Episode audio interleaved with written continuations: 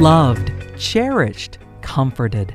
Welcome to the podcast ministry of Our Resolute Hope, where you will find grace, not just a concept or a doctrine of grace, but a person, a person whose name is Jesus, a person who brings hope, a determined, resolute hope that can sustain you and empower you to live courageously in this fallen world. Join us now as we learn more about Jesus, our Savior, our Lord, and our life. Beloved, thank you so much for joining us today on this episode of the Our Resolute Hope podcast. My name is John Russ, and I serve as the host. And I'm here with my dear friend, Pastor Frank Friedman. And Frank, we are going to hit a very touchy subject today. We're going to talk about money. Mm. Why is it so touchy, my friend?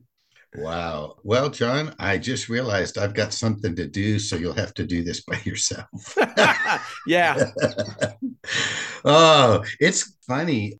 Money is such an issue. It'll divide a family, it'll divide a church, it'll divide a community, largely because I think of what Paul said. There's nothing wrong with money, but it's the love of money.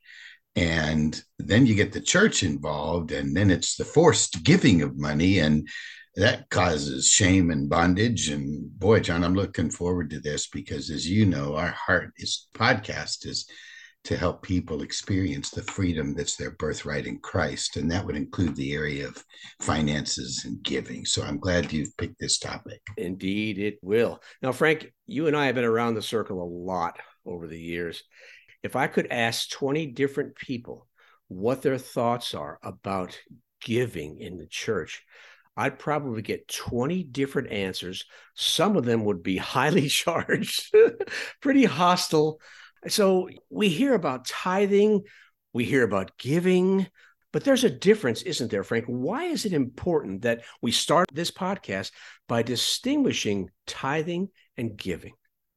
Well, as you know, John, tithing was a part of the law.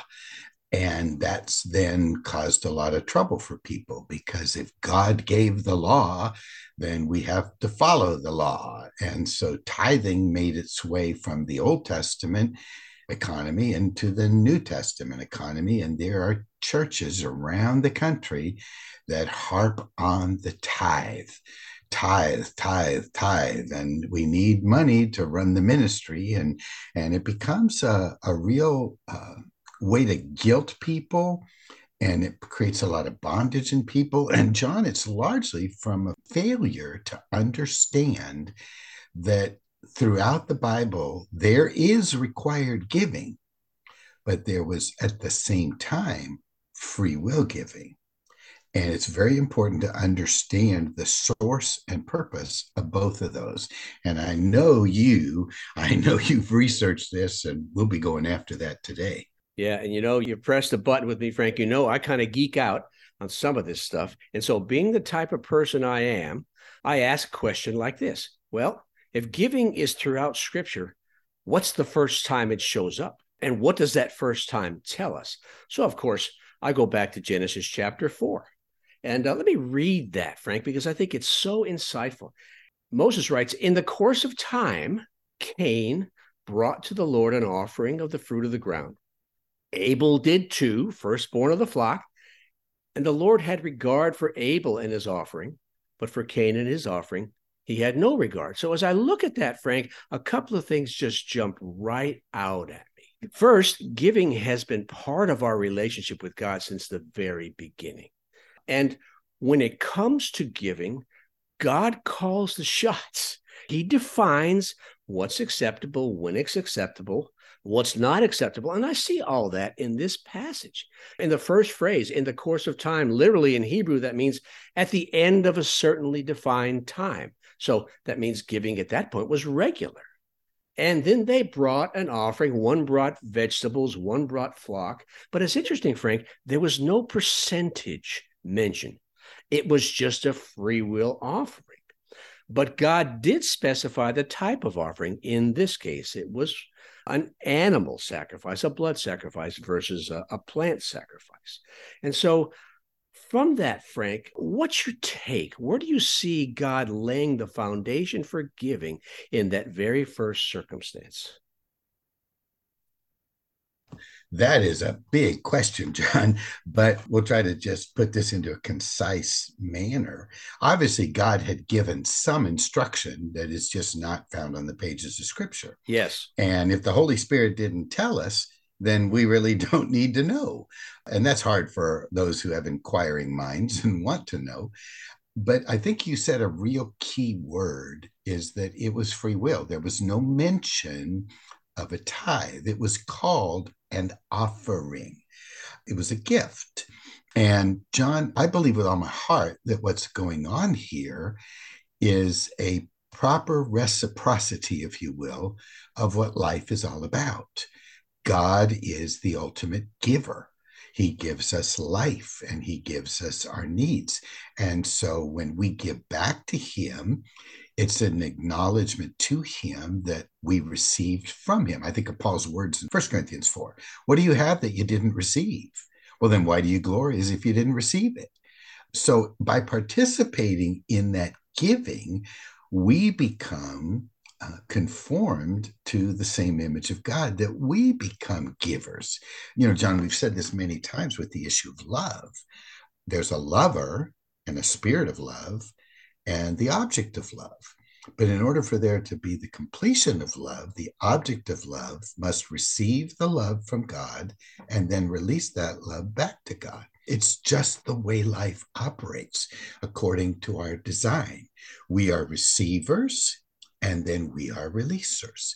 And so, as we do that in this arena of giving, we are not only worshiping God, but in the process of becoming conformed to the way God works. We become givers. And I think that's ultimately summed up with Jesus' words freely you received, freely give. Amen. That was a great, concise explanation, my friend. Thank you for that. And so uh, the tithe comes in, as we know, in Genesis 14. That's the first time it's mentioned. And let me just summarize what happened there. Abraham had just returned from defeating a bunch of kings. He rescued Lot. He got all of his possessions back. And he meets a priest of the Most High God named Melchizedek, just kind of pops into scripture. And Melchizedek tells Abraham, Hey, you won because God did it for you. And then he blessed Abraham. So as I look at that, Frank, again, I see no mandate. Uh, Melchizedek didn't ask. Uh, he nothing was required, but this is what I see when I look at uh, why Abraham might have done that. Abraham knew God. The promises had been made to him about being the father of a great nation, also that his descendants would rule a vast land. But God unpacks a little more detail about that promise, and that, hey, when you're going to take this land, you're going to have to fight for it. But don't worry, I will fight for you. I will give it to you. I will defeat all your enemies. So I think as I look at this, Frank, Abraham receives a brand new revelation of God about who he is and how exactly he's going to keep his promise. And so he does yet again another free will offering, says, Here, take 10%. So, did I get that right, Frank, or is there something more that I'm missing? I think it's exactly right. It goes back to what we said earlier. Abraham received the victory from God's hand. He received the enemies being defeated by God's hand. And in response, he wants to give back. And in Abraham's mind, he thought, wow, 10%, that's what I'll do. And that's going to set a pattern that I know we'll address next week, probably from the New Testament, which is very clear. But your point is well taken, John. It was never required anywhere in Scripture, it was a free will gift. That's right. Now, I do have one little bump in the road that I want us to address, want you to address.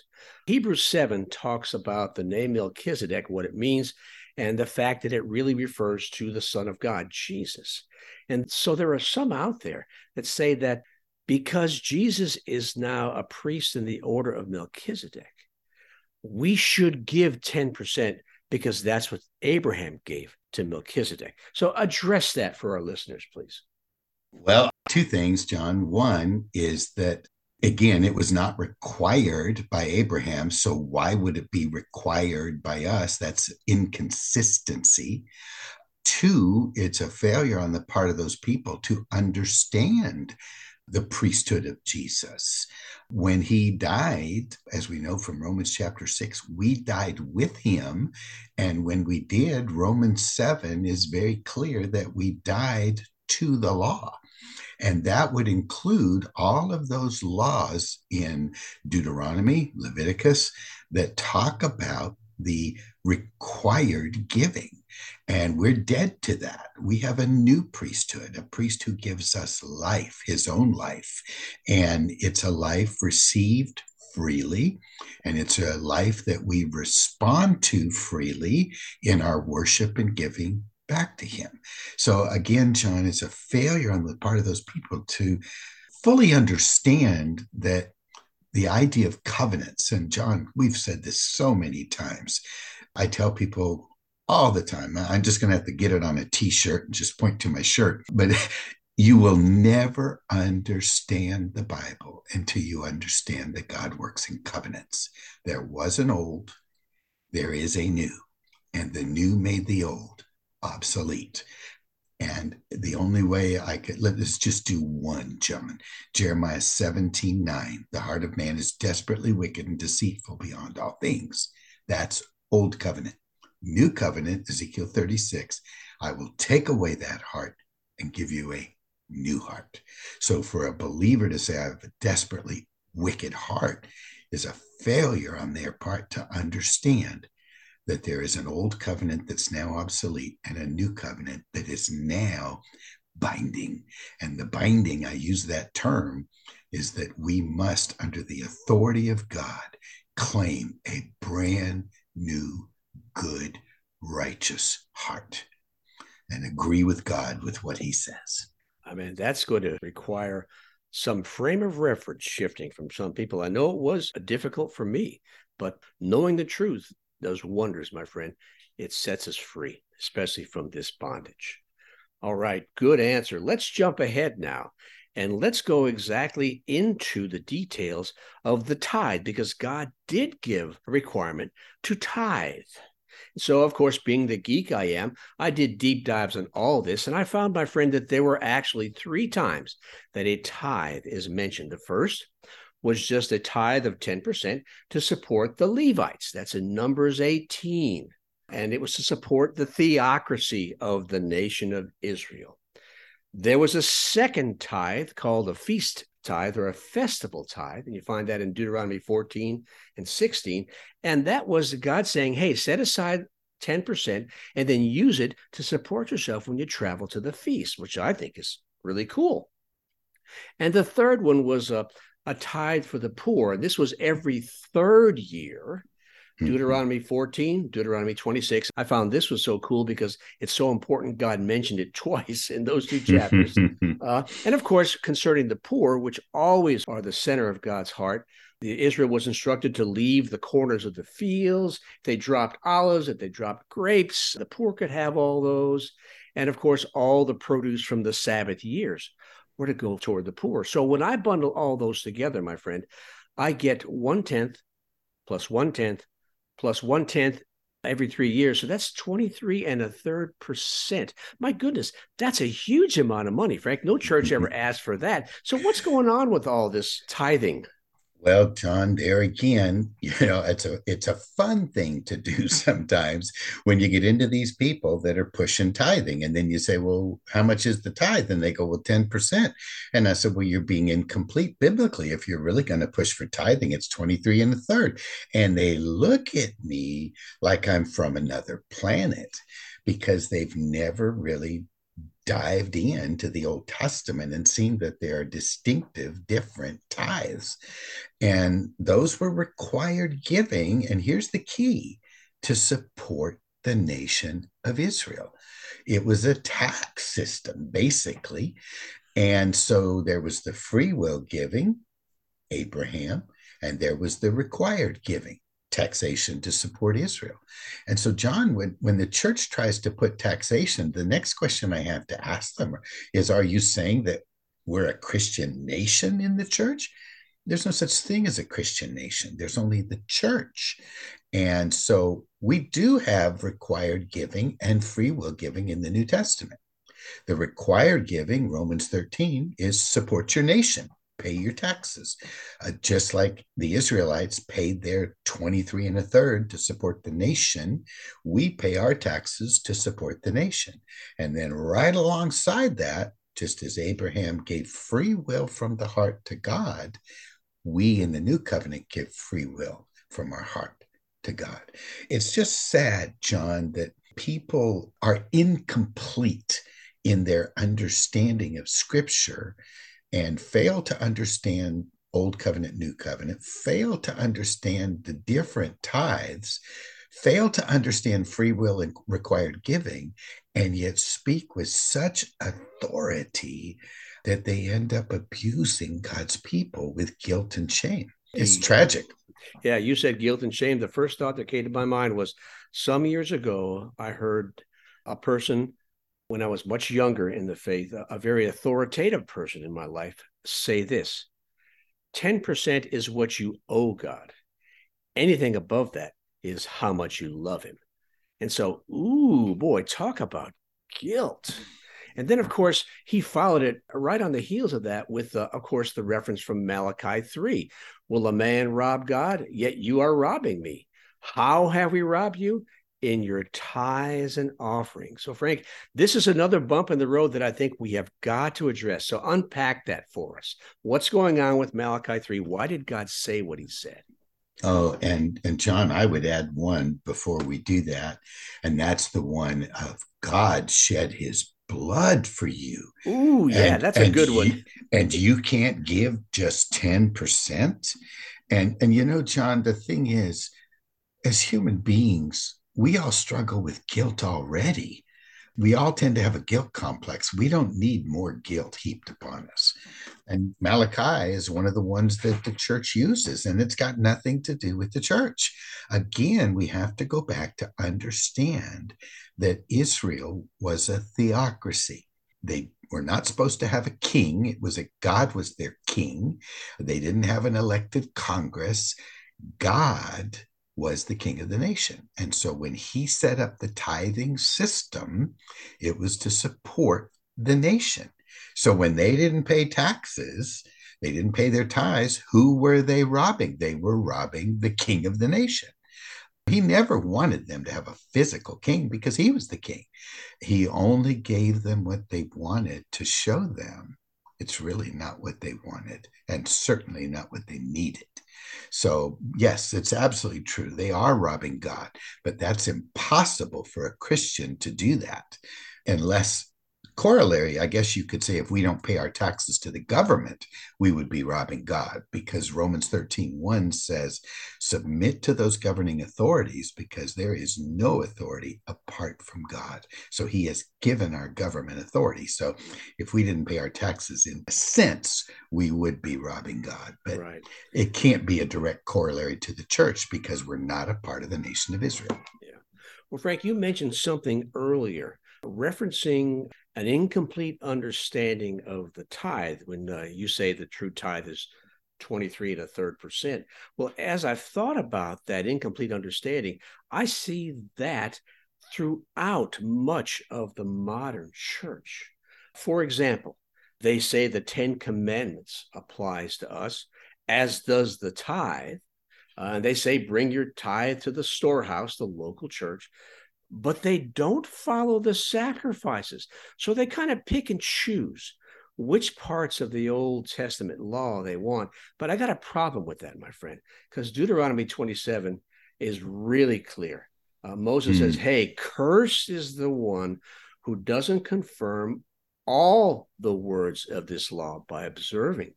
And so it's really clear you can't divide the law into the moral law and the ceremonial law because you're making a division that just does not exist. It's just incomplete understanding of what the law is, what it was designed to do. And Frank, as you said it earlier, they're just missing out and they're cherry picking old covenant and mingling it with new. And it makes a pretty messy message, doesn't it? Oh, it, really does, John. And the problem when you mix the old and the new is you actually destroy both of them. I mean, the law was given not to keep, but to show us we couldn't keep it and drive us to Jesus, Galatians 3:24. But if you mix grace with the law, it's going to lose that terror that drives us to Jesus. And if you add law to grace, grace is going to lose its freeing power. And John, I, I just can't say it enough. Incomplete understanding is a nice way to say you're believing a lie. Ooh, I wasn't going to uh, say that, my friend. Well, I try to say it compassionately. Jesus said the truth will set you free. So if you believe a lie, the flip side of that is you will be in bondage. John, I got a, an example of this once. I was driving down the road in the Christian radio station, and you know, they always have two people and they talk to each other. And the guy says, What's our verse for today? And the guy goes, It's from Matthew 6. If we don't forgive, we won't be forgiven. And the other one goes, Oh, what a great verse. And the other one goes, Yes, that's a verse to live by.